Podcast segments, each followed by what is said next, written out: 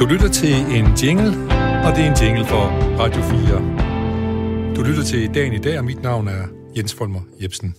Velkommen til programmet, hvor vi vender og drejer nattens og morgens og dagens tidlige nyheder, og leder efter friske vinkler, man måske ikke lige havde set komme. Måske bor du i Horsens og hedder Kurt, måske du holder til i Tommerup og hedder Iben, eller måske hedder du Michelle og bor på Amager. Uagtet hvem du er, uagtet hvor du lytter, så videre velkommen her. Velkommen til dagen i dag, program, hvor dagens gæst har fået tildelt det meget vigtige værv som dagens nyhedsredaktør. Gæsten laver en, ganske enkelt sin helt egen top 10 og de mest tankevækkende nyheder, som han, hun, synes, vi skal give ekstra opmærksomhed, og begrunder selvfølgelig sin helt personlige valg.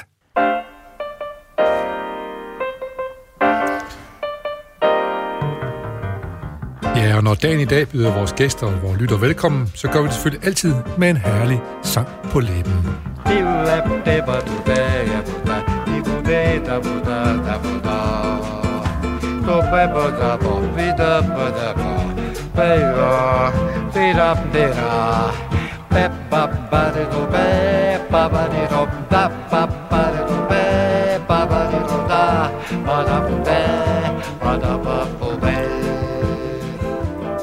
Ja, så er vi i gang med dagen i dag, og i dag er vi da ovenkøbet med en lille dans, som jeg har danset her, øh, mens uh, Jobim sang, så dansede min gæst, uh, Anne Villemos, uh, jeg til den her herlige uh, Bossa Nova. Du kan også godt lide uh, Bossa Nova, Anne. Ja, vild med Bossa Nova. Ja, det er fedt.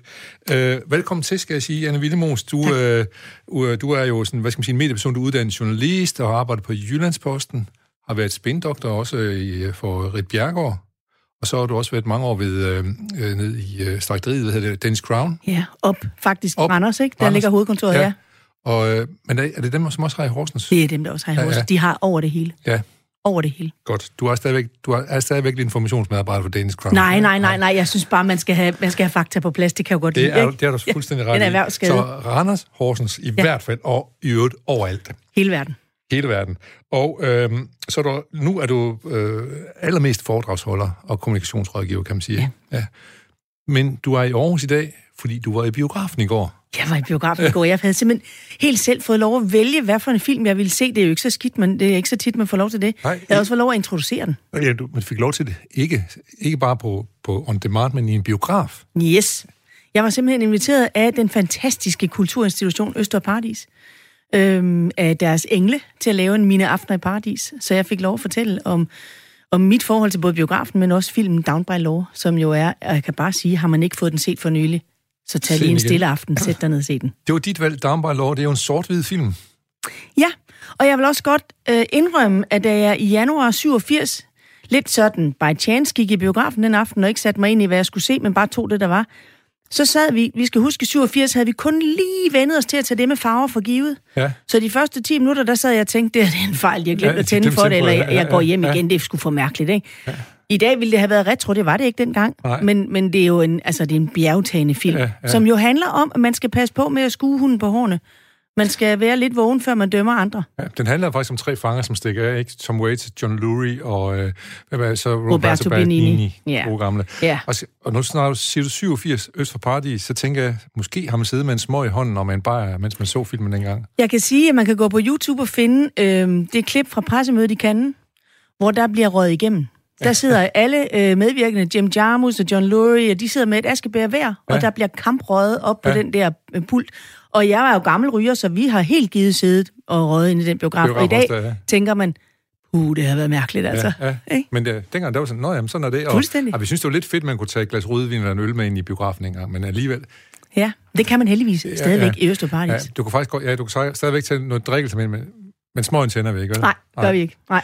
Godt. Det var godt, at vi lige fik gjort lidt reklame på den film, og så skal vi lige sige, at Jim Jarmusch, som du nævnte, er jo filmens øh, instruktør. Ja. ja. Godt.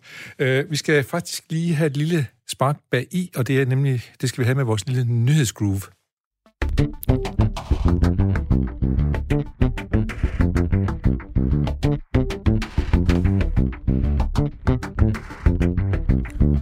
Ja, vi skal i gang med 10 tankevækkende nyheder, som Anne Willemose har valgt, og vi starter med noget, som måske umiddelbart ikke ligger hendes hjerte sådan helt nær. Vi skal starte med noget fodbold. Ja. Og vi skal starte med nyheden om, at FC Midtjylland, de går vandt over uh, Slavia Prag med 4-1, og dermed kvalificerede sig til den meget, meget fornemme Champions League-turnering. Men det er ikke lige dig. Nej, der er, altså, der er en grund til, at den står på plads nummer 10. Den kunne som også godt have stået på plads nummer 52. Ja. Øhm, men, men jeg synes jo, vi skal øve os i hele tiden at, at spørge os selv, at bare fordi noget ikke er vigtigt for mig, kunne det så være vigtigt for mange andre? Ja. Jeg, jeg, når jeg turnerer rundt med en dåse cocktailpølse uden skin, for det gør jeg jo som regel, så er det jo for at minde os selv om, at for nogen er det noget, de aldrig vil spise, og for nogen er det noget, de meget gerne vil spise. Og så når vi slår fast, at det der, det går ingen op i. Jeg har en gruppe venner, som er lige så ligeglade med fodbold som mig. Ja. Når vi siger, at det der, det går ingen op i, så viser det sig, at ingen er jo en meget stor gruppe mennesker. Og det Ja. skulle vi måske øve os i at have lidt respekt for. Ja. Så jeg, jeg, jeg synes, at der skulle fodbold med. Ja. Når vi så kommer dertil, så ved jeg, for du også lovet mig at lige være den, der sørger Jeg tror- for, at nyheden bliver serveret, fordi jeg ved ikke, hvad det handler om. Nej, men det handler så om, at FC Midtjylland langt om længe, øh, de har gjort det en en gang og to, men nu, nu ligesom manifesterer sig som, som den bedste klub i Danmark, og slår FCK, som jo er det store, kæmpe københavnske flagskib, som er altså dem, der plejer at føre sig lidt frem i europæiske turneringer. Og nu har det her lille, den her lille region, øh, region øh, med Herning og Ikast, de har slået sig sammen, og så nu så fået et slagkraftigt hold, der ikke bare slår FCK, men også nu har kvalificeret sig til Champions League for første gang. Det vil sige, at de skal til at spille med hold som Barcelona og Manchester United, og alle de største klubber i øh, Europa. Og jeg er pjattet med den der Freudian slip, at du fik kaldt det religion i stedet for religion, fordi Ja, det, ja. det er jo derfor, jeg nogle gange bliver sådan lidt stram omkring Ja. fodbold. Det ligner en religion. Ja, Men det er jo interessant, at vi altid i Danmark, når vi kommer uden for de, de få større byer, vi har, ja, så har vi været dygtige til at samle os om, om for eksempel sport. Altså, jeg kan huske i min barndom, at jeg havde venner i, i, i Vojens, hvor stærke de var i atletik og speedway. ja. Og som en, der er vokset op helt inde i hjertet af Aarhus, jo, jeg gik der til gymnastik, og hvis I lover ikke at sladre om det, så gik jeg også til synkronsvømning i en længere periode. Men jeg, de klubber var jo ikke på samme måde tonangivende for mit sociale liv, for det havde jeg et andet sted. Men det har det været i, i lidt mindre byer, eller uden for de større byer. Og der har de jo været stærke til at skabe noget andet sammenhold, og det Ja, var faktisk og- også derfor, det var lidt interessant. Og det er igennem uh, idrætsklubberne, ja. og vi fik også det her boom i 70'erne og 80'erne med idrætshaller og sådan noget, ikke, som har gjort jo også, at rigtig mange ting blev samlet ned omkring idrætshallen i, i mindre byer i Ja, når man var Danmark. ung, man cyklede derned og hang Ja. ud dernede, også når man ikke lige skulle spille, og Ja. det var der, man fik sin pomfrit og alle de frivillige. og, var der ja, ja, ja. det var jo der, man, det var der, der var noget, ikke? Ja. Altså, nu har du afsløret, du ved, hvor i landet man er stærk i kapgang. Ja, jeg kan for eksempel sige, at jeg ved jo for eksempel nede i Sønder Omme, der samles man om kapgang, og jeg tror faktisk også, de har landets eneste kapgangstadion. Så det er altså, øh, det skal man ikke, skal man ikke sige på til. Men så er der, der er forskellige byer, som du siger, Vojens kunne noget med Speedway, ja. ser jeg ikke med Ole Olsen ja. Og sådan noget, som var driver på det der. Men der er mange af de små byer, som har øh, håndboldklubber. Odder er faktisk rigtig god til håndbold, for eksempel. Og sådan noget, ikke? Så Ja. sådan er, er der forskellige små byer, som har Og en det eller anden lidt- som er ligesom er lidt- den. Ja, og lidt fascineret af det der med, jeg kunne, jeg kunne godt mærke som barn, når vi snakkede med Lotte og Gitte i Vojens, at de kom ned i den atletikklub. Vi synes både, det var sådan, som vi siger her i Aarhus, lidt nolle, men vi synes også, det var lidt fedt. Vi var lidt misundelige på, at man havde alt samlet et sted. Ja. Man kunne bare lige køre ned, og så var folk der. Så havde det noget sammen, og der var hele tiden nogen, man kunne komme i kontakt med og sådan noget. der. Ja, lige præcis. Ja. Ja. Øhm, hvad hedder det? øh, Jeg skal lige sige omkring FC Midtjylland, det er som sagt en, en, en øh, øh, Herning Fremad og IKAS, som slog sig sammen, fordi at de gik ikke så godt hver for sig. Faktisk var Herning Fremad en af de første professionelle klubber i dansk fodbold, med Helge Sander, den tid- senere borgmester, som sammen med fodboldikonen Harald Nielsen, ligesom in- initierede, at der kom professionel fodbold til Danmark. Se, der er faktisk navne, jeg har hørt om. Ja. Harald Nielsen, Ja, ja, det ja, ja, Sander, ja. ja. Og øh, nu kommer så et navn, som, som du måske også har hørt om, men det skal jeg nok fortælle dig, hvem det er. Men de spillede sig i 3. division på det tidspunkt, Herning. Og øh, de skulle gøre noget for at trække tilskud til, de skulle være professionelle. Hvad gjorde de så? De købte en engelsk verdensmester fra 1966, der hed Bobby Moore. Og han var alkoholiseret og alt muligt andet. Jeg tror, han nåede at få otte kampe på hold, men det gav kæmpe omtale af, ja. at nu er der gang i den i Herning. De tabte stort set alle kampe med Bobby Moore, ikke? Og han, jeg kan huske, Morten Brun var inde, han fortalte, at Bobby Moore, han, den engelske verdensmester, han var anfører for de engelske verdensmester fra 66. Han blev fyret op i, i en lille by uden for Aalborg, der hed Vejgaard, efter at han i fremad havde tabt deroppe, så fik han at vide i en omklædningsrum, at han var fyret. så, men nu går det bedre for FC Midtjylland efter at slå sig sammen med IKAS, to små øh, byer, som nu er, Ja. eller klubber, som nu er blevet en stor magtfaktor i dansk fodbold i hvert fald. Ja, og jeg er nødt til at indrømme, det, det er ikke sikkert, at det her betyder, at jeg lige skal ud og sidde på, altså, og se en kamp. For jeg Nej. Keder mig simpelthen ja. sådan. Jeg kender det godt lidt. Jeg kan bedst lige at se, øh, jeg har en, en, en hvor jeg kan spole frem og tilbage, eller fremad i den. Der er fandme mange kedelige momenter i fodbold. Ja. Lad os, straks, lad os straks komme videre til øh, nummer 9 af dine, øh, hvad hedder det, tankevækkende nyheder. Øh, den hedder, en million danskere har søgt om indefrostende feriepenge på et døgn. Du har, har du hævet din? Altså, jeg er jo i hverdagen rigtig, rigtig glad for min chef. Jeg har aldrig haft så god en chef. Hun hedder Anne Willemus. Ja. Der har jeg så opdaget, der er faktisk et område, Der hvor jeg er hun- der- utilfreds. For der- jeg har kigget og kigget og kigget ind i fryseren. Der ligger ingen penge. Ingen feriepenge til Ingen Anne Villemos fra Anne Villemos. Heller ikke nogen andre penge, der ligger. Nej. Hun har ingen penge lagt i fryseren. Nej. Og der tænker jeg, det kunne vi godt, måske godt have snakket igennem, hende og jeg, til en Ja. mus eller Ja. noget. Men det har vi... Øhm, det har vi valgt at gå udenom. Så har jeg nogle andre goder. Jeg kan morgenbade, når det passer mig i havet. Og... Men nej, der er ikke noget at komme efter. Så at være sin egen chef har sine lyse sider, men lige når det gælder feriepenge, så er det ikke så godt at være sin egen chef, kan man Nej, sige. det er oppe bakke. Ja, så til gengæld har jeg jo haft lidt af det, der hedder coronaferie. Ja, Uden, helt uden penge. Men Ja. i lidt længere tid end I længere planlagt. tid, ja. ja, ja. Men, men når, jeg, når den står på listen, jeg, jeg har jo hæftet mig ved, at, at jeres oplæg til den her samtale jo ikke er vel de vigtigste nyheder, præcis. men vel de mest tankevækkende. Ja. Og det er to forskellige ting, Ja. som, som gammel journalist. Ja. Ikke? Så, som du selv sagde tidligere i dag, da vi snakkede, det er jo ikke væsentlighedskriteriet, det her. Nej. Det er jo mere et spørgsmål om, hvad er det, hvad er pudsigt, hvad er ved siden af, hvad sætter tanker i gang? gang, ja, ikke? netop. Og, og, og, også på en måde, og på en måde får vi også mere finde ud af, hvem, kommer nærmere på, hvem du egentlig er, og hvad. Ja. du tænker, ikke? Ja. Og jeg har taget den med. Øh, jeg er ikke sikker på, at jeg har sådan rigtig... Jeg, jeg, jo ældre jeg bliver, desto mere øver jeg mig i ikke at have helt så meget mening om helt så mange ting. Ja. I hvert fald i hverdagen. Altså, Har, har du haft for mange meninger tidligere, synes du selv? Eller Åh, hvad? jeg synes, jeg synes måske, jeg i lighed med så mange andre, var lidt hurtigt til, man kunne både mene noget om, hvad for noget tøj andre havde på, eller om de går for rødt, eller om man tænker, er det noget, jeg behøver jeg have en mening om det? nej. Altså, så kan man vælge at have en mening om det, man, der berører en, eller vedrører en selv, eller har indflydelse på ens families liv, eller...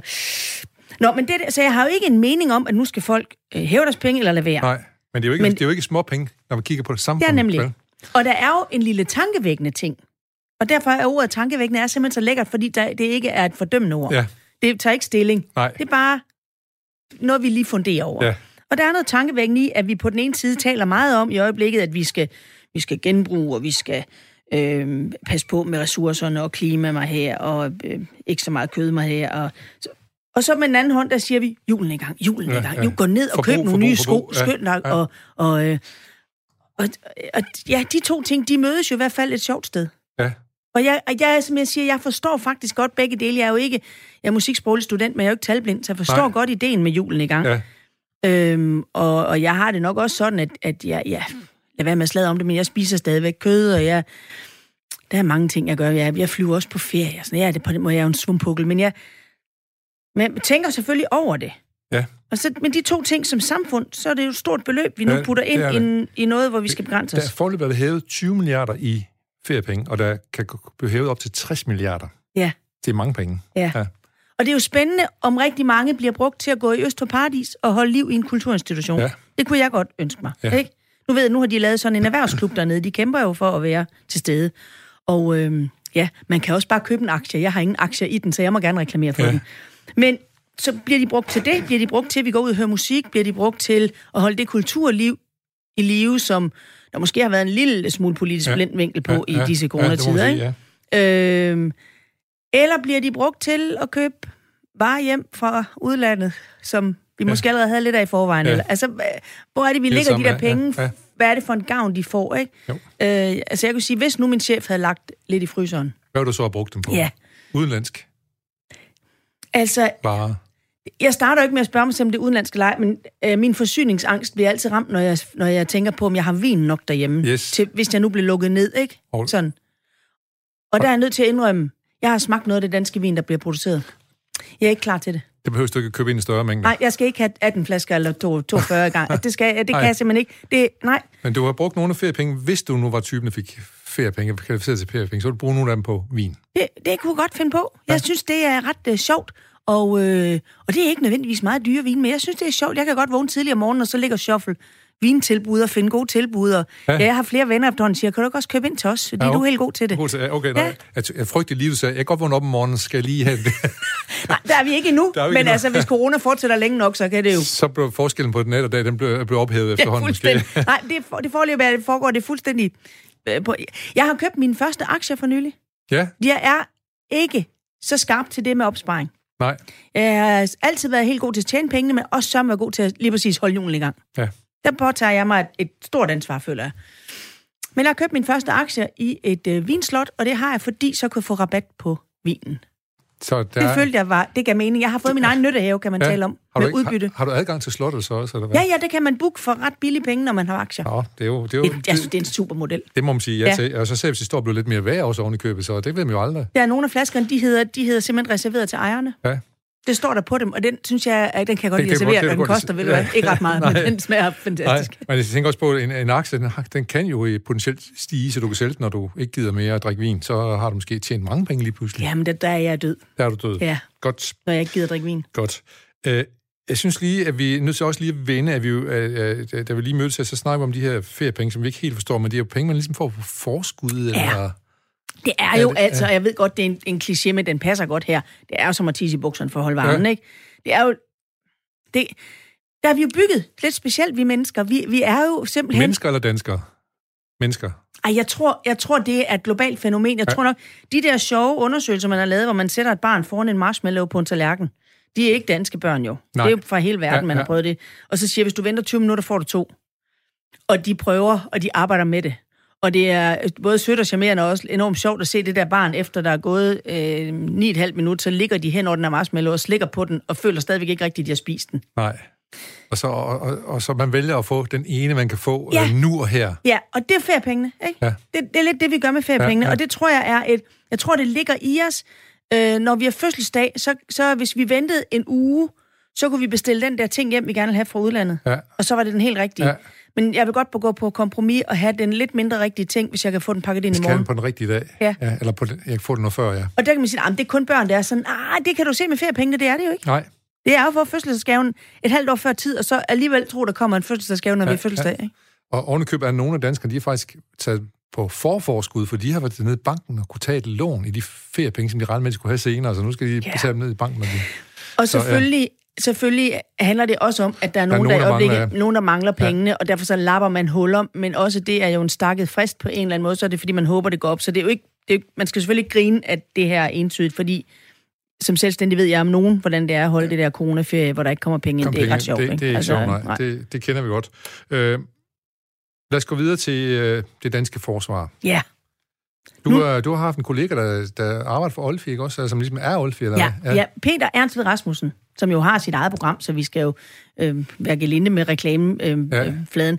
Men jeg har så stor respekt rent journalistisk for det, han har bedrevet de sidste rigtig mange år. Og jeg kan huske, da han startede og sad der. Fortæl lige lytterne, hvad er det, han har bedrevet? Hvad er det, hans specialområde er? Jamen, Peter er, øh, ligesom jeg, uddannet journalist. Vi har arbejdet sammen i sin tid for mange år siden. Og, øh, og Peter har haft en, øh, en fortid i forsvaret. Øh, og har en meget stor respekt for forsvaret. Og det er, et, det er et godt sted at starte, hvis man så vil være kritisk over for noget, at det ikke kommer af, af fordomme. Fordi det er tit det, der sker, at når vi er kritiske over for noget, så er det fordi, vi har allerede dannet os en mening på forhånd, ja. Ja. og vi ikke kan lide det, vi er kritiske over for. For Peter er det faktisk sådan, at hans integritet er, er, er meget stærk, og han har en stor respekt for forsvaret og forsvarets rolle. Ja. Øh, og med det udgangspunkt siger han, men så skal det også være rent ordentligt. Ja. Ja. Og det der ordentlighedsbegreb er noget meget lækkert. Det ja. der med at være ja. ordentlig. Og det er jo egentlig også noget, jeg forbinder med militæret. Sådan ordentlighed, pussede støvler og ting er i orden. Ting, ting er i ja, orden, ja, ja. ikke? Og, men det er jo samtidig det der militær, det har jeg talt meget med Peter om. Det er jo meget, det er jo en enstrenget magtstruktur. Så der er kun en vej op, en vej ned. Der er er, ikke, du kan ikke gå til siden. Ja. ja, det er meget hierarkisk. Det er jo i virkeligheden også mange steder dansk erhvervsliv. Ja. Øh, det, det er mere uformelt hierarki. Men der kan du, hvis du er utilfreds med ledelsen i en ene virksomhed, så kan du gå over og arbejde i en anden virksomhed. Det kan du ikke i forsvaret. Der er den ene spilleplade. Ja. Og, øh, og der er opstået til synlædende det, jeg kalder magtfuldkommenhed. Ja. Og vi nærmer os lidt, nemlig et tema for i hvert fald flere af de ting, vi Ja, skal ja. snakke om i dag. Det synes Fordi- jeg er meget interessant. Vi skal, vi skal, lige nu skal vi snakke om den øh, Olfi-afsløring, som har ført til, at H.C. Mathisen, han er Ikke længere kan gå på isen. Ja, Ja. det kan han sgu godt nok ikke, nej. Nej. Og, og det er jo Peter Ernst, der har drevet den, og jeg ved, hvor hårdt det har været i mellemtiden, fordi der har jo været rigtig mange, der havde interesse i at, at lukke ham og øh, altså få ham til at tige stille.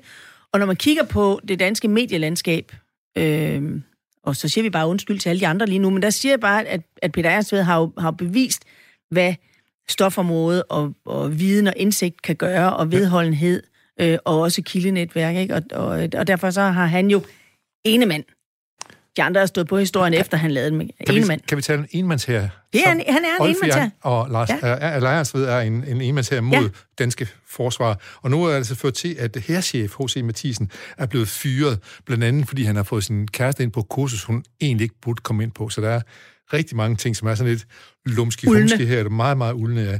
Og han, øh, han øh, blev fyret, og, øh, men først efter, han har fået en dom i to omgange. Ja. Han fik først en dom, øh, og så ankede han den, og så fik han en endnu hårdere dom, ja. og nu er de så endt med at fyre H.C. Mathisen. Og, og der var det... Det siger jo noget, og det kom, ved jeg, at vi også skal øh, øh, bemærke på nogle af de andre, vi, er, vi, vi har valgt ud i dag. Det her med, øh, altså magtfuldkommen handler jo ikke om, at man nødvendigvis går rundt i hverdagen og tænker, ha, jeg kan snyde, men det handler om, at man er kommet til at bilde sig ind, at man er man må noget, de andre ikke må, ja. Fordi man er mere værd eller vigtigere. Ja. Fordi jeg tror ikke på, at det enkelte menneske, i hvert fald meget sjældent, øh, jeg tror som udgangspunkt ikke på, at vi er sådan, vi går og tænker, ha, jeg kan godt, jeg må godt øh, snyde. Jeg tror, vi i situationen tænker, "Nå, men jeg er også meget vigtig, og jeg har også et svært job, og jeg har faktisk også arbejdet meget den her uge, så jeg har faktisk ret til at tage de kuglepinde med hjem. Eller, du, vi, vi skaber jo vi skaber sådan en retfærdighed, og fordi når man anker den der dom, så er det fordi, man stadigvæk på det tidspunkt tænker, Han må jo ja, synes, ja, ja, ja, han må jo synes, at, at han ikke der har gjort noget noget. Jeg, er i. jeg er uskyldig, ja. men nu, sidder, jeg- nu laver jeg rigtig, rigtig meget krisehåndtering ja. for øh, små og store virksomheder, og det er tit sådan lidt, når, når en enkelt mand er i krise. Og det interessante ved det er faktisk, at krisens anatomi hos de her mennesker, den er fuldstændig ens, uanset hvad det er for en krise, og de er meget, meget forskellige, og det er meget forskellige virksomheder. Fordi der opstår sådan nogle, ligesom man har syv forskellige faser i sorg, så er der også sådan i krisens anatomi sådan noget, der er i hvert fald en fase, der hedder denial, hvor, hvor min opgave hver gang, og den kan være lidt hård, Benægtelse, ja. Ja, sådan noget, der hedder, jamen, jamen jeg har jo ikke gjort det der. Nej, men det er heller ikke det, historien handler om.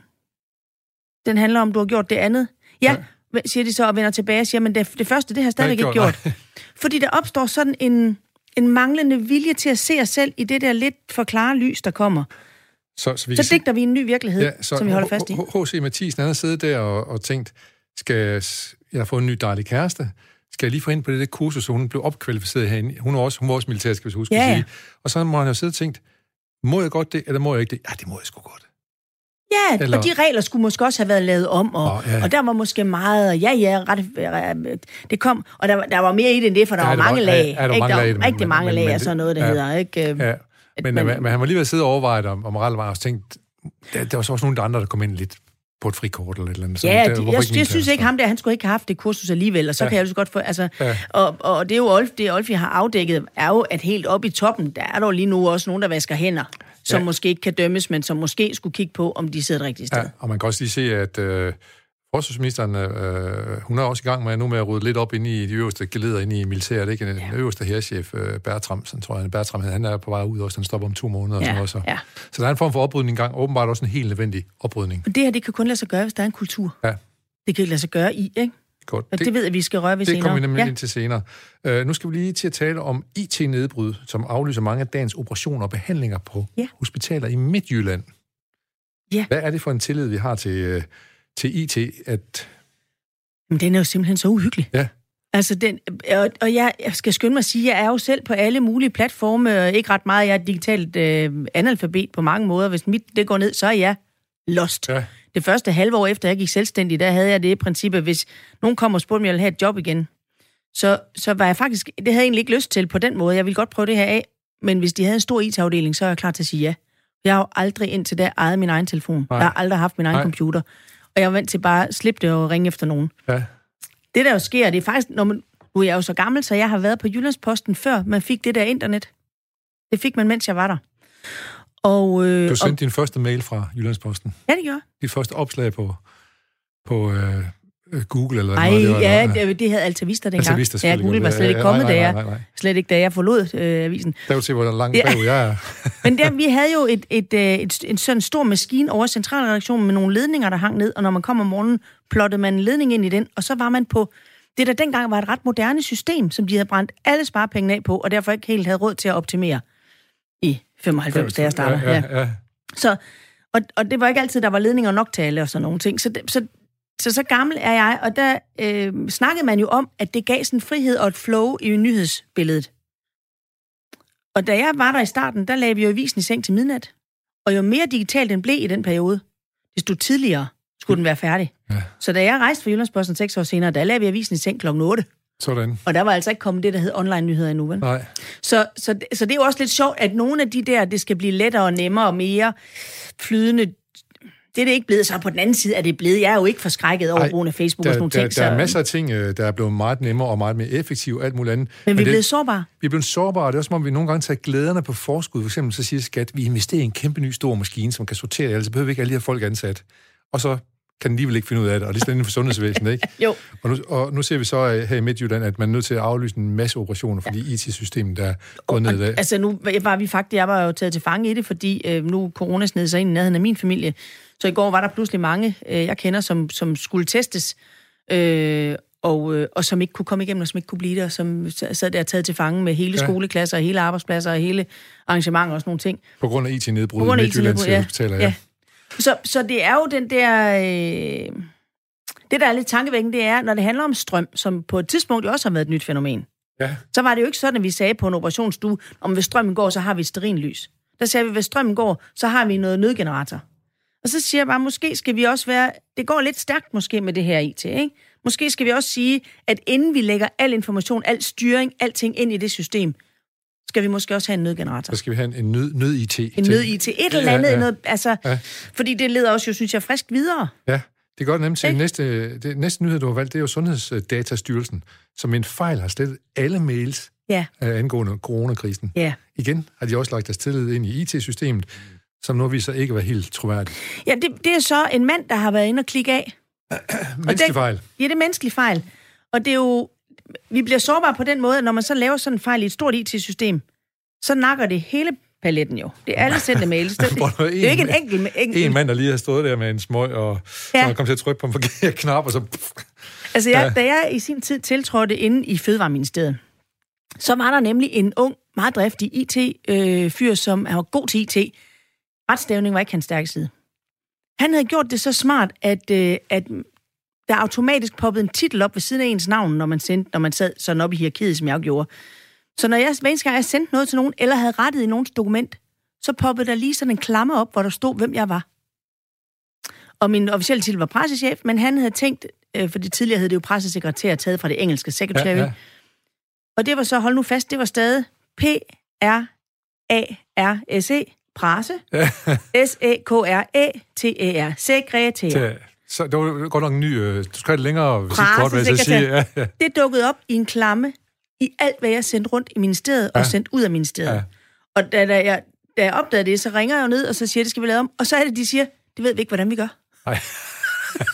Du var, simpelthen, du var fanget i en forkert titel. Jeg var simpelthen fanget i en stavefejl. Ja, ja. Og, og, og det er jo det, jeg mener, vi, altså, ja, vi, jeg synes, vi er blevet sårbare. Jeg synes, øh, det kræver noget af os, fordi, fordi små handlinger bliver til meget store. Ja, konsekvenser. Problems- konsekvenser, ja, ikke? ja, ja. Øhm. Så lad, lad os blive enige om, at meget godt at sige om uh, IT og så videre, Ja. men også uh, store uh, problemer, potentielle problemer hele tiden, ikke? Jo, Ja. jo. Det, og det går lidt, ønsket om at få det, går lidt stærkt i forhold til, hvordan vi tester det af, ikke? Ja. synes jeg. Ja. Øhm, hvor sikre vi er. Sim- sikker, vi er på det, Ja, fordi ja. at, altså, øh, jeg vil sige, at øh, jeg håber ikke, Trump han nogensinde kommer i nærheden af sin egen computer, men så kommer til at fyre et eller andet af, han ikke skulle have fyret af der i med Tænker du ikke, sådan noget. han... Nå ja, nogle bomber, for ja, jeg synes jo ellers, han dagligt fyrer noget, Nå, han ikke skulle have fyret af. ja, Twitter, ja, ja, ja. ja, jo, jo, det gør han. Vi vender tilbage til Trump Ja, ja, det lige lidt. det, han, er, det, han er jo næsten lige så uundgåelig i de her dage, som, øh, som coronavirus og MeToo og så videre, men vi skal tale om det hele.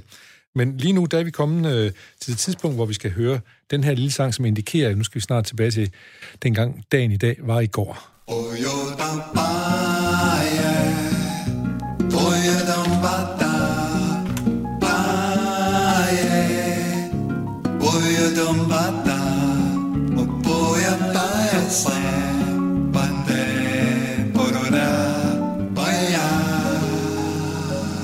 Ja, vi er tilbage til 1.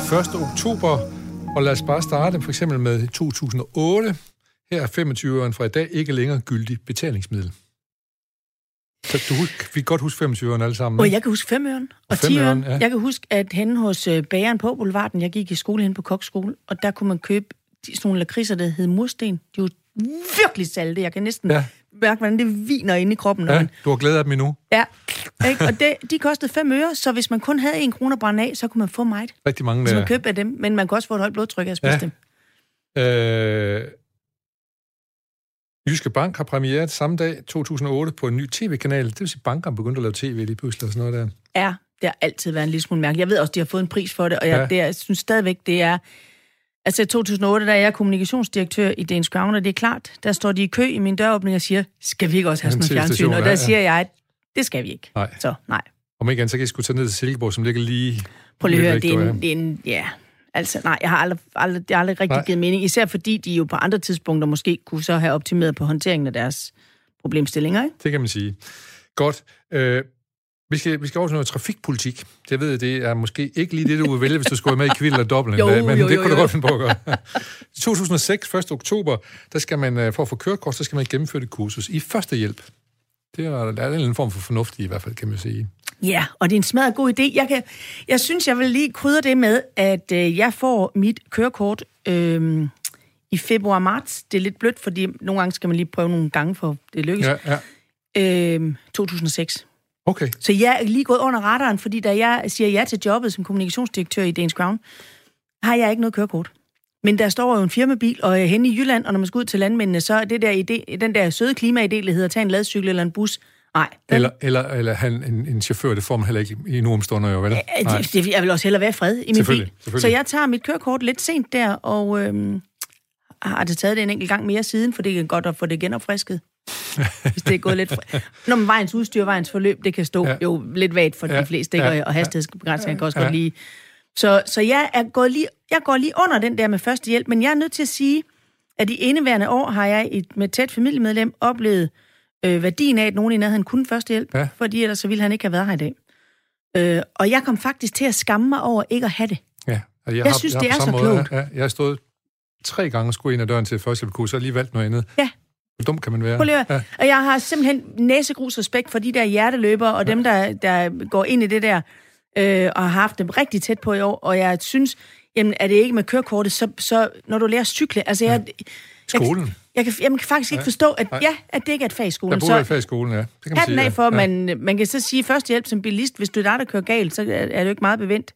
Nej, Altså, nej øhm, klart. Men, men øh, nej, jeg synes, det er... øh, Det er en god ting. Ja. Togrejsende har nu krav på kompensation 1. oktober 2006, hvis toget er mere end en halv time forsinket. Altså, jeg har prøvet at sidde og blive forsinket rigtig mange gange, men det er så besværligt at få, ja. at man opgiver bare. Jamen, så skulle du gøre det, og skulle du gøre det, send ind der, skulle du skrive det der, og så Ja. lidt. Okay, skidt med de 25 kroner, man kan få så, ikke? Man har indtryk af nogle gange, vi har lavet en regel, den er rigtig god, men Ja. ja. man har også lagt sig i selen for, at, altså, øh, de af os, der har prøvet at få kompensation ud af flyselskaber, hvor reglerne er overholdt, altså det er først, når man truer med noget spændende medieomtale, Ja. ja. og det ved jeg så, hvordan man truer med, ikke? Ja. Så, så, så kommer der, fordi først der får man lige den der voucher. Nu tæller jeg ikke corona, jeg taler om de gange, man er blevet forsinket i 48 Ja, ja, timer i en lufthavn i Ja, Atlanta, ikke? Øh, hvor KLM skal ryste op med de der 500 euro eller 400 eller andet. skal det det, ja. Øhm, og det gør de ikke. De skriver pænt, at du kan få en voucher til at købe noget mad. Ja. Ja. Øh, så Og det meste af det mad, man kan få, er, de har en enkelt eller to gode restauranter i lufthavnen i Atlanta, men øh, der er men ikke ikke mange af dem. morgenen, Ikke fire om vel? morgenen, nej. øh, øh, TV2 går i luften 1. oktober 1988 og bryder Danmarks Radios 60-årige monopol. ja, Og så faktisk, hvis vi går helt op til 2004, så går på den dag, der går TV2 Charlie i luften. Det er jo sådan en lille undersektion af, ja. Ja. af TV2. Så der kom et nyt mediebillede, der er begyndt at tegne sig her, og som øh, startede i 88. Øh, Axel og Ejgil Axgil blev det første registrerede partner på øh, mænd, altså homoseksuelle, som blev gift på Københavns Rådhus. Danmark er det første land, som giver ægteskabelig rettighed til to personer af samme køn, og det er i 89. Det er ikke så lang tid siden igen. Nej, og det er faktisk tankevækkende, ikke? Ja. At det ikke er længere tid siden. Det synes jeg, det er. Ja, men nu, øh, nu er det heldigvis forholdsvis almindeligt, at det sker, kan man Ja. sige. Så du ved noget om fødevarer. 99, 1. oktober. MD Foods og Kløvermælk fusionerer under navnet MD Foods. Året efter, så er det helt opslugt af svenske Arla Foods, og det er nærmest en monopoltilstand på mejerivarer. Yes. Så Det gør det, det, øh, man, man, man rykker sammen i øh, Det fødevarebranchen. hedder, i, I erhvervslivet, der hedder det konsolidering. Ja, Øh, og det er jo enten det, eller også så skal man ikke være der. Og det er jo, der er en grund til, Danmark er jo, jeg plejer at sige, øh, derude vestpå, lidt væk, væk fra de store byer, der, der laver vi jo det, vi sådan lever af i vid udstrækning i Danmark. ja, Der laver vi det der smør og mælk, og vi laver det der øh, flæsk, og vi laver, øh, ja, vi laver også det der pels. Og så har vi en lille smule piller over østpå, Ja. men ellers så er det jo de der store, og der har vi været stærke, og det er jo drevet af af andelsbevægelser. Ja, vil, vil man sige, Arla er jo en andelsforening stadigvæk. Fuldstændig. Ja. Fuldstændig ejet af landmændene, på samme måde som Danish Crown. ja. Øhm, og, øh, og de der fusioner har jo været, alle der har prøvet i det her land at etablere mindre mejerier, der, du kan selvfølgelig godt have et niche, hvor du har et ekstremt niche, Vi, har, vi, har, nicheproduktion. vi har blandt set cheese øh, Lige præcis. øh, skyde op, ikke? Og Jo. har forholdsvis stor succes med Ja, det. men når du siger stor succes, så er det et succes, der hedder, vi koncentrerer os om at lave et hjemmemarked, og Ja. har nogle nicheprodukter, der koster lidt mere. Og jeg ved godt, at i den danske sådan, i det fødevarepolitiske parnas i Danmark, der er der en selvforståelse, der hedder, alle i Danmark køber jo økologi. Og jeg er nødt til at sige, det, er- det er ikke rigtigt Nej, jo. det er ikke rigtigt, nej. Så jeg er selv øh, økofreak og sådan noget, men, men vi skal have et klart virkelighedsbillede af, hvad alle i Danmark køber og ikke Ja, køber. ja. Og når vi udtaler os på den der måde, ikke, så, så, øh, så udelukker vi, så har vi simpelthen ikke viden nok med os. Nej. For det er ikke det, alle køber. Og vi kan også se, at cheese er nok ikke nogen af dem, som blev ramt af, hvis der kommer en ny øh, Mohammed-krise. Det var jo Arlas, nogen, der blev nævnt, øh, ramt, og måske også Danish Crown, Ja, som blev ramt af hårdt af den krise dengang, ikke? Nu dansker hun ikke så, meget, ikke så meget. De spiser ikke ret meget Nej, gris kød. i Nej, Mellemøsten. nej, Mellemøsten nej. vel? Øhm, det har jeg haft rigtig meget sjov ud af at svare internationale journalister på, der gerne vil høre, om vi var hårdt ramt. Ja, Og så har vi snakket lidt om, hvor meget svinekød der sælges i Mellemøsten, og det er påfaldende lidt det er påfaldende lidt Påfaldende go- af, lidt. af gode grunde, kan man sige. Ja, mange forskellige. Ja. Men altså, det er jeg arbejder. Men, ja, men jeg ved jo, øh, fordi jeg har familie i Arla, øh, hvor hårdt de var ramt Ja, ja, af det. ja. Fordi det er jo det, der sker, når man er på et eksportmarked, så får man også et andet et andet internationalt udsyn i forhold til, hvad der er, øh, hvad der er kultur og kulturforskelle, og hvordan man gebærer sig, som jo er meget sundt i vores lille andedam nogle gange at lige rejse ud af landet. Ikke? Ja, det må man sige ja tak til. Øh, jeg- vi plejer lige at sige et par fødselsdage her. Tommy Øster fødselsdag i dag. Tillykke, Tommy. Lars Knudsen, skuespillerinstruktør. Tillykke, Lars Knudsen. Øh, Richard Harris, øh, skuespilleren, der var med i øh, Manden, de kaldte hest, og som også var kendt fra nogle Harry Potter-film, og de vise sten. Günther Wallraff, tysk samfundskritisk journalist, som vi husker, Ja. nogle af os i hvert fald. Gammel Manden, der var han. hans esser på Bild. Han har fødselsdag i dag også. Og øh, lokal Jens Klyver, øh, Big Band har fødselsdag i dag. Julie Andrews, som vi husker fra Sound of Music måske Ja, mest, har fødselsdag. Og Jimmy Carter, øh, USA's 39. præsident, har også fødselsdag i dag. Og så øh, skal jeg også lige sige, øh, at øh, Bonnie Parker kan vi lige tage med her. Den amerikanske bankrøver og partner til Clyde har også fødselsdag i dag. så fik vi det med, og nu skal vi simpelthen videre i en vis fart, og det gør vi bedst ved at få lidt skub bag af øh, vores lille nyhedsgroove.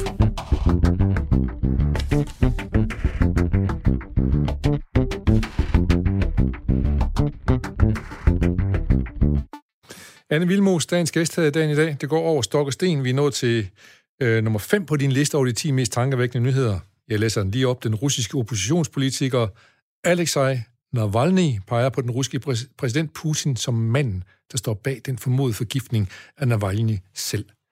Vi kan godt huske sagen om, om den oppositionspolitiker, der blev forgiftet og måtte komme til Tyskland og komme under behandling. Nu er han så heldigvis op og stå igen, og nu er han også så frisk, at han kan begynde at adressere sin... og mene noget. Ja. Ja. ja. Og han, han er under genoptræning i Berlin. Øhm, og det er jo ikke tankevækkende, at han peger på Putin. Nej. Hvem skulle han ellers pege på? Ja. Jeg, jeg tænker, vi alle sammen peger den retning. Øhm, og det er jo selvfølgelig omkostningsfrit at pege, så længe man ikke kan bakke det op med noget. Når jeg alligevel har taget den med, så er det fordi, det er jo en tankevækkende verden. Vi, vi, det hænger lidt sammen med det der, vi snakkede om tidligere, med, med en magtfuldkommenhed og en selvforståelse, At det er som, som gør, at man synes, at andre regler gælder for en. Ikke? Og det er faktisk noget af det, vi, altså, som går igen i de næste, i de næste, ja, jeg tør godt sige, resten af paletten, ja, vi har med ja, i dag, der, ja. der går det der spørgsmål om, gælder andre regler for mig, hvis jeg er større og mere vigtig, eller, eller skal vi køre efter samme spilleregler alle sammen? Øh, så jeg har taget den med mest, fordi, ikke fordi det er jo ikke påfaldende, han peger, eller tankevækkende, han peger på Putin. Vi ved ikke, om det er Putin. Det er nok realistisk, det er nogen, der kender Putin i hvert fald, Ja, som har snakket ja, ja, om det over ja. en lille middag. Ja, Men, men det, der er påfaldende, det er, at vi lever i en verden i 2020, hvor man tænker, jeg er uenig med dig, så jeg hælder lige noget gift i din kop te. ja, ja. Ej, det er en mærkelig attitude. Det er meget mærkeligt, ja. Og, men uh, det er åbenbart også en lidt en tradition, man har haft i Rusland. Der er jo mange af de der journalister og oppositionsfolk, som enten kommer rigtig mange år i fængsel, eller ja. Døden pludselig død, Ja. øh, myrdet, ikke?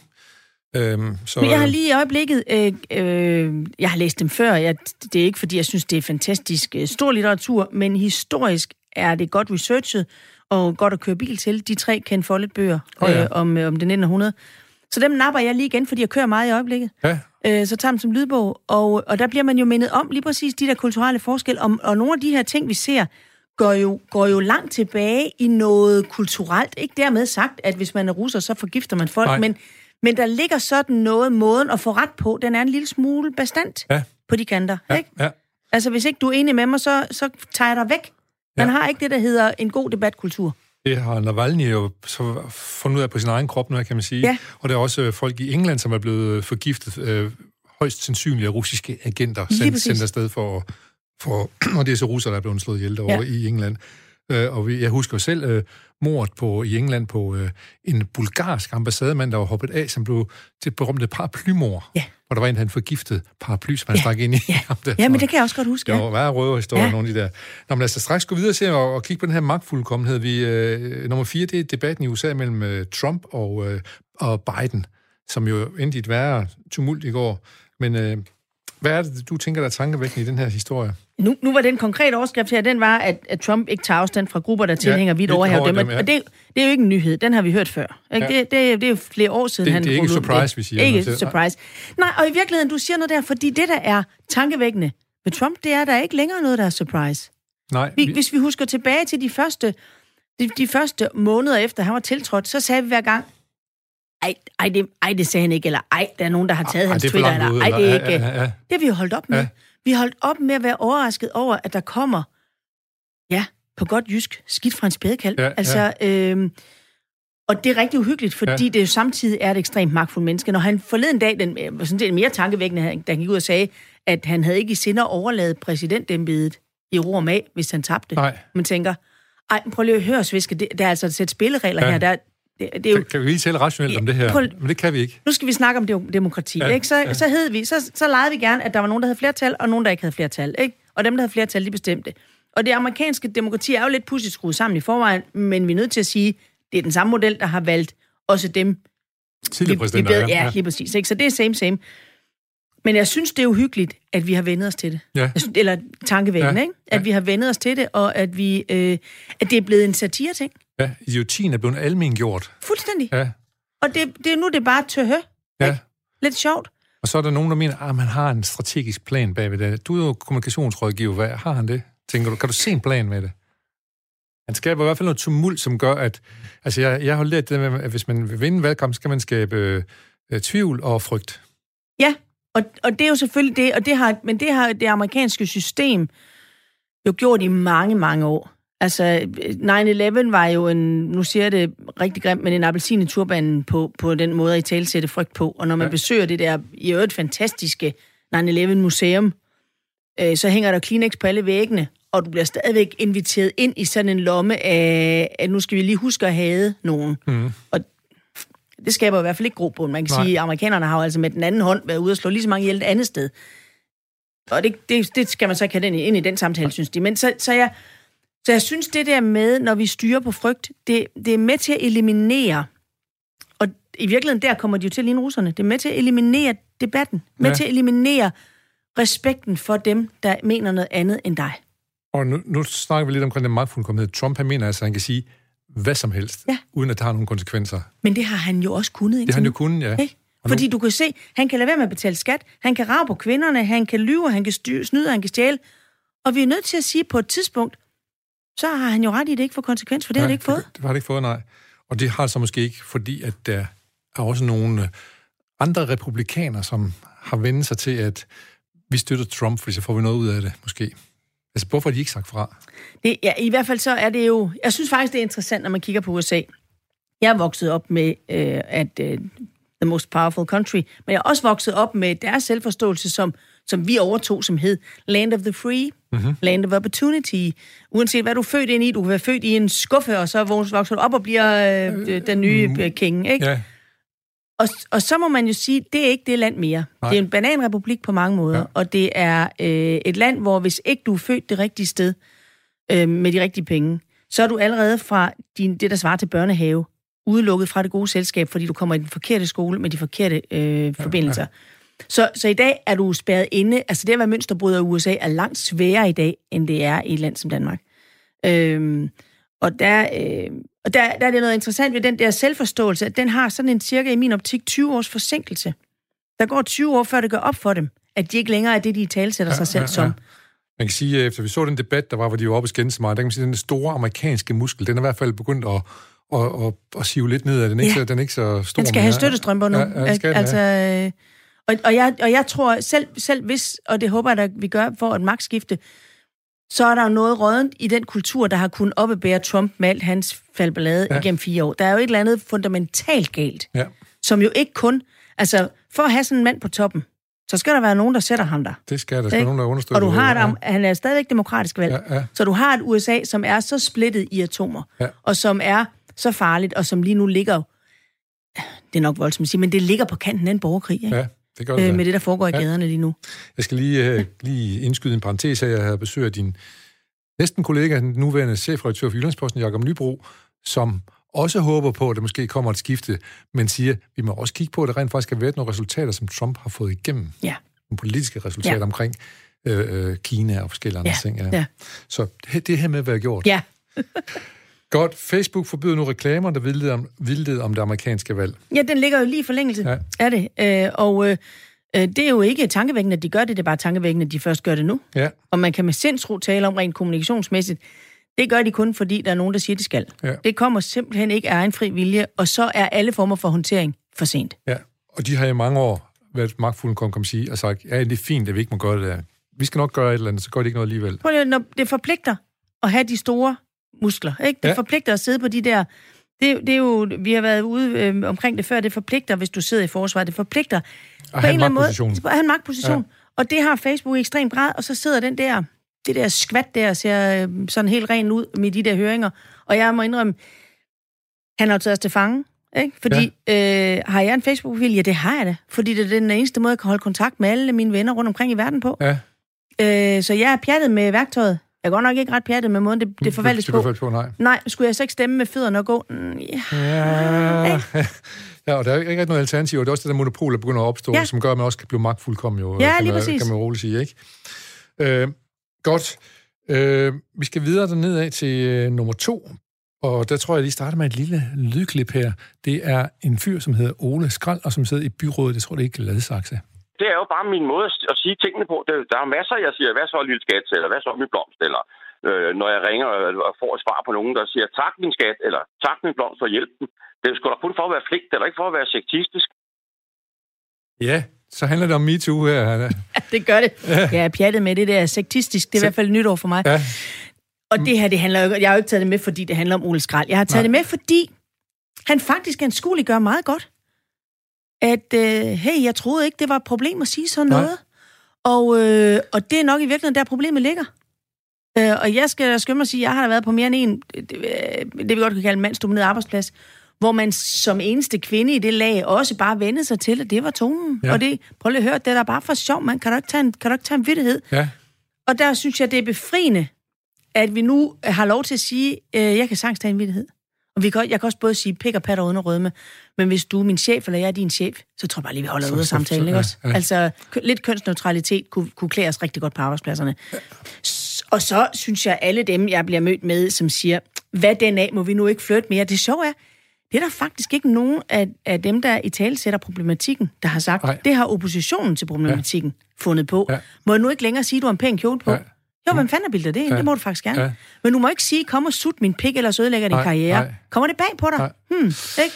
Og det gør det til Lidt sydlandet. åbenbart, der for nogen her. Og der vil jeg gerne Ja. sige, at når vi nu ser de her undskyldninger, og vi ser for eksempel landets mediechefer i forgangne uge. Og vi skal lige sige, at Ole Skrald her, han har været ude og undskylde Undskyld. for alt, hvad han måtte have gjort. Ja. Så Og det er jo også et udtryk for, at man ikke helt selv har fået øje på endnu, hvad det er, man har gjort. netop. Så har man lige bare taget det hele med, ja. ikke? Jeg gik også på toilettet en dag, jeg også for. Altså, det er sådan lidt... Og, Ole Skrald, det handler ikke om ham, fordi det, Nej. det, det, han er jo Men jeg ikke... synes lige, vi skylder ham lige at sige, at han har sagt undskyld. Det For og lige præcis. skyld, Jamen, det er ja. også derfor, jeg siger det. Og derfor, derfor også, jeg siger, at han, han skal ikke hænges ud i den her sammenhæng. Men, han, men når man hører alle de politikere og mediechefer, der i løbet af de sidste halvanden uge har været dybt rystet og chokeret, virkelig overrasket ja. over, at det er fundet sted, Ja. så siger jeg bare, med det antal vidnesbyrd, vi nu har, så er der jo nogle af mediecheferne på visse niveauer, og nogle af politikerne på visse niveauer. Der er nogle af dem, der har gjort det. For Ja. fanden. De kan jo ikke Ja. alle sammen Nej. være lige rystet, undskyld, jeg lige bandet der, men det er fordi, det kan jeg faktisk godt få mig lidt op i det røde felt der. Jeg, jeg synes, den kultur, der ligger, fordi den hænger sammen med, når vi vil diskutere kvinder i bestyrelser, kvinder som topledere, kvinder på arbejdsmarkedet øh, på visse niveauer, så hænger det her sammen. At når du har hørt nok af det der, så siger du, øh, enough is enough, jeg, jeg, det kan jeg ikke overskue. Ja. Ja. Altså, øhm, og der er meget af det derude. Jeg har selv underskrevet øh, det første brev, der kørte rundt, øh, for jeg har da også... Øh, er det ude for ting? Ja, det har ja, ja, ja. øh, ting, som man på det tidspunkt... Det interessante er, når kvinder i min generation, når vi nu taler om det, spørger hinanden, kvinder jeg kender, som sidder på direktørpost og siger, har du været ude for noget? Så siger de først, nej, nej, nej, det... Og så kommer de til at tænke over det, så kan de huske episoder, hvor de siger, Ja.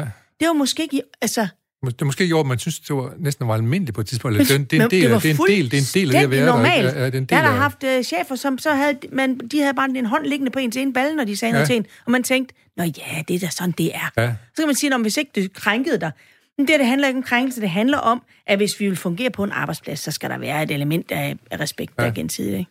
Og man skal i hvert fald ikke bruge sin magt. Det er det, der ligesom Ej, også og er det er en af de helt der, store ting i klamt, det. ikke? Ja, Jeg vil sige, jeg har, jeg har jo engang sagt, sagt, sagt fra, og der skulle jeg finde noget andet at lave. ja, så fik du at vide, det behøver ikke være her med. Nej, det med at holde bare op med at kunne komme igennem kom. med helst. Ja, Altså, og ja. det var fra den ene dag til den anden. Ja, Jeg var stjernen ja. på holdet, det holdt jeg op med at være. Ikke? Ja. Så, så, øh, så jeg vil gerne sige, det er derude. Og Ja. det er der massivt. Ja. Så Og det er svært at kæmpe op mod, kan være det. ja, men heldigvis har, får vi jo skabt nu et rum. Men nu, nu er der, nu er det har været svært, sige. fordi vi altid stod alene. Ja. Ikke? Jeg, jeg kan ikke lade være med at tænke på sådan en helt anden øh, kontekst. Du har, hvis du har arbejdet for Rit Bjergård, hun, har- hun har også været, i, ikke bare i menneskehandel, men også i mandehænder, der har forsøgt at gøre politisk Yes. karriere. Ikke? Altså, øh, dem har været hårdt at kæmpe op mod dem. Ikke måske for sexistisk, men for, for andre temaer være en kvinde. Men prøv lige, hvis du kigger tilbage, og det er... Nu, jeg har meget, meget, meget næsegrus respekt for Rit Bjergård, og hun har jo været det, vi kalder karrierekvinder. Der kan jeg jo sige, det er jo finurligt, at vi på dansk har ordet karrierekvinde i ordbogen. Ja. Der er jo ikke noget, der hedder en karrieremand. Karrieremand. Nej. Til gengæld kan du være en familiefar, Det- men du kan ikke være en familiemor. Det her, det er her med indført karrieremand. Er karrieremand. Ja. Ja. Det, det er også en, der går op i sit arbejde. Ja. Men hun har været karrierekvinde fra før vi fik indført det ord. Og der er ingen tvivl om, at hun har taget nogle brivalderslag. Jeg har været med til sådan nogle møder, hvor tonen den var utilstedelig. Ja. Og hvis du kigger på de satiretegninger, og alle politikere De har i været satiretegninger. Om, om de havde en sexistisk undertone. i Alle, hvert fald. alle dem af hende var jo noget med noget, noget sex, ikke? Ja. Ja. Det var de jo ikke, når det var Lykke eller Anders Fogh eller nogen af de andre. Øh, og det kan man så også sige, det var måske også ret godt, men altså... Øh, men, men der, så der er sådan en undertone. Alle, alle skældsord om kvinder handler er, er kønsbestemte. Ja, og, det, og, det, og, det, og det er til, at synes man, har man synes, men nu er det så... Jeg siger jo, at vi er i gang med kvinderne så 100, nu gider kvinderne ikke høre mere pis. Nej, og det gider vi ikke. Det gider vi ikke. Nej. Og nu er vi også på vej imod din nyhed nummer et, for vi yes. Har ikke så meget tid tilbage, Anne Willumsen, for vi kan også blive ved længe, kan, kan, kan jeg godt fornemme her, og det er dejligt. uh, men vi skal lige have med her, at i oktober, der, der blev Finanstilsyn bekendt med, at Danske Bank muligvis havde problemer med inddrivelse af gæld. Det er jo en gammel nyhed, kan man sige. Uh, de inddrev gæld i strid med reglerne fra flere tusind kunder. Hvad er det, der har gjort, at du har fundet den uh, nyhed tankevækkende på det her nu her? Der kan man tale om magtfuldkommenhed i en ekstrem grad. Ja. Og nu handler lige den her øh, om Danske Bank, men det kunne også godt have været en af de andre store banker. Jeg synes, når vi med den ene hånd er pålagt at have konti i banken, øh, og det vil sige, at staten garanterer de her banker kunderne. Ja. Staten lover de her banker, du har kunder. ja, fordi staten bruger udbetalinger til danskerne, der, det går igennem banker. Ja. Vi har i øh, indeværende uge i går kunne læse en historie om en ballonsælger, som ikke kan få en erhvervskonto i Danske Bank. Han er blevet godkendt til at få coronastøtte, øh, men det kan han ikke få udbetalt, for Danske Bank gider ikke give ham en erhvervskonto. Nej. Øh, så kunne han måske få dem på sin private konto, hvor han har sit mobile pay tilknyttet øh, efter godkendelse hos Danske Bank. Men den overvejer de også nu at lukke, fordi de føler ikke. Så de overvejer nu at sige, at du kan slet ikke få en konto. Du kan ikke Men han skal, det er jo Kafka det her. Ja, det er det. Det der, i, det, det, der provokerer mig, det er, at i enden af den artikel siger de, at Danske Bank har ikke lyst til at kommentere på det. Nej. Så siger jeg, så har man barrikaderet sig et sted, hvor nu, nu synes jeg, at vi har ret til at kræve, hvis det er lovpligtigt at have bankkonto, så skal der være en statsbank for alle os, der ikke er spændende nok til at gå i øh, banker og forhandle. Mm-hmm. Så skal der være bare sådan et sted, hvor du ha- kan have den konto. Fordi så skal det ikke være Danske Bank, eller Nordea, eller Jyske Bank, der bestemmer over, hvordan øh, det skal forvaltes i forhold til mig som privatborger, hvis de er garanteret kunder af staten. Det kan simpelthen provokere mig. Og det, er så ualmindeligt dårligt håndteret. Det er virkelig, og det er virkelig dårlig stil hele ja. Vejen igennem. Og den stakkels ballonsælger, han kan jo ikke engang gå op til statskassen og bede om sine penge. Han kan ikke få sine penge. Jo, Nej, og han er ikke alene. Der er Nej, der er mange 663, øh, der er taget til fange i det spil lige nu. Ja, vores tanker går til de 663, og det, Det har du uh, heldigvis uh, lige peget på for os. Det er vi glade for. Tusind tak, Anne Wilhelmsen, fordi du kom og være med i vores program her. Det været fornøjeligt, og tiden går hurtigt på den måde, kan man sige. Og så skal vi lige slutte af med at sige, at der er nyheder med uh, Signe Ribegaard Rasmussen lige om lidt. Og uh, vi spiller lige lidt af fødselaren Richard. Han nu afdøde i 2002, men han har fødselsdag i dag, Richard Harris og hans MacArthur Park. Og måske, Signe, er det ikke lige en, du kan danse til, men du kan godt tage en lille drink til ham bagefter.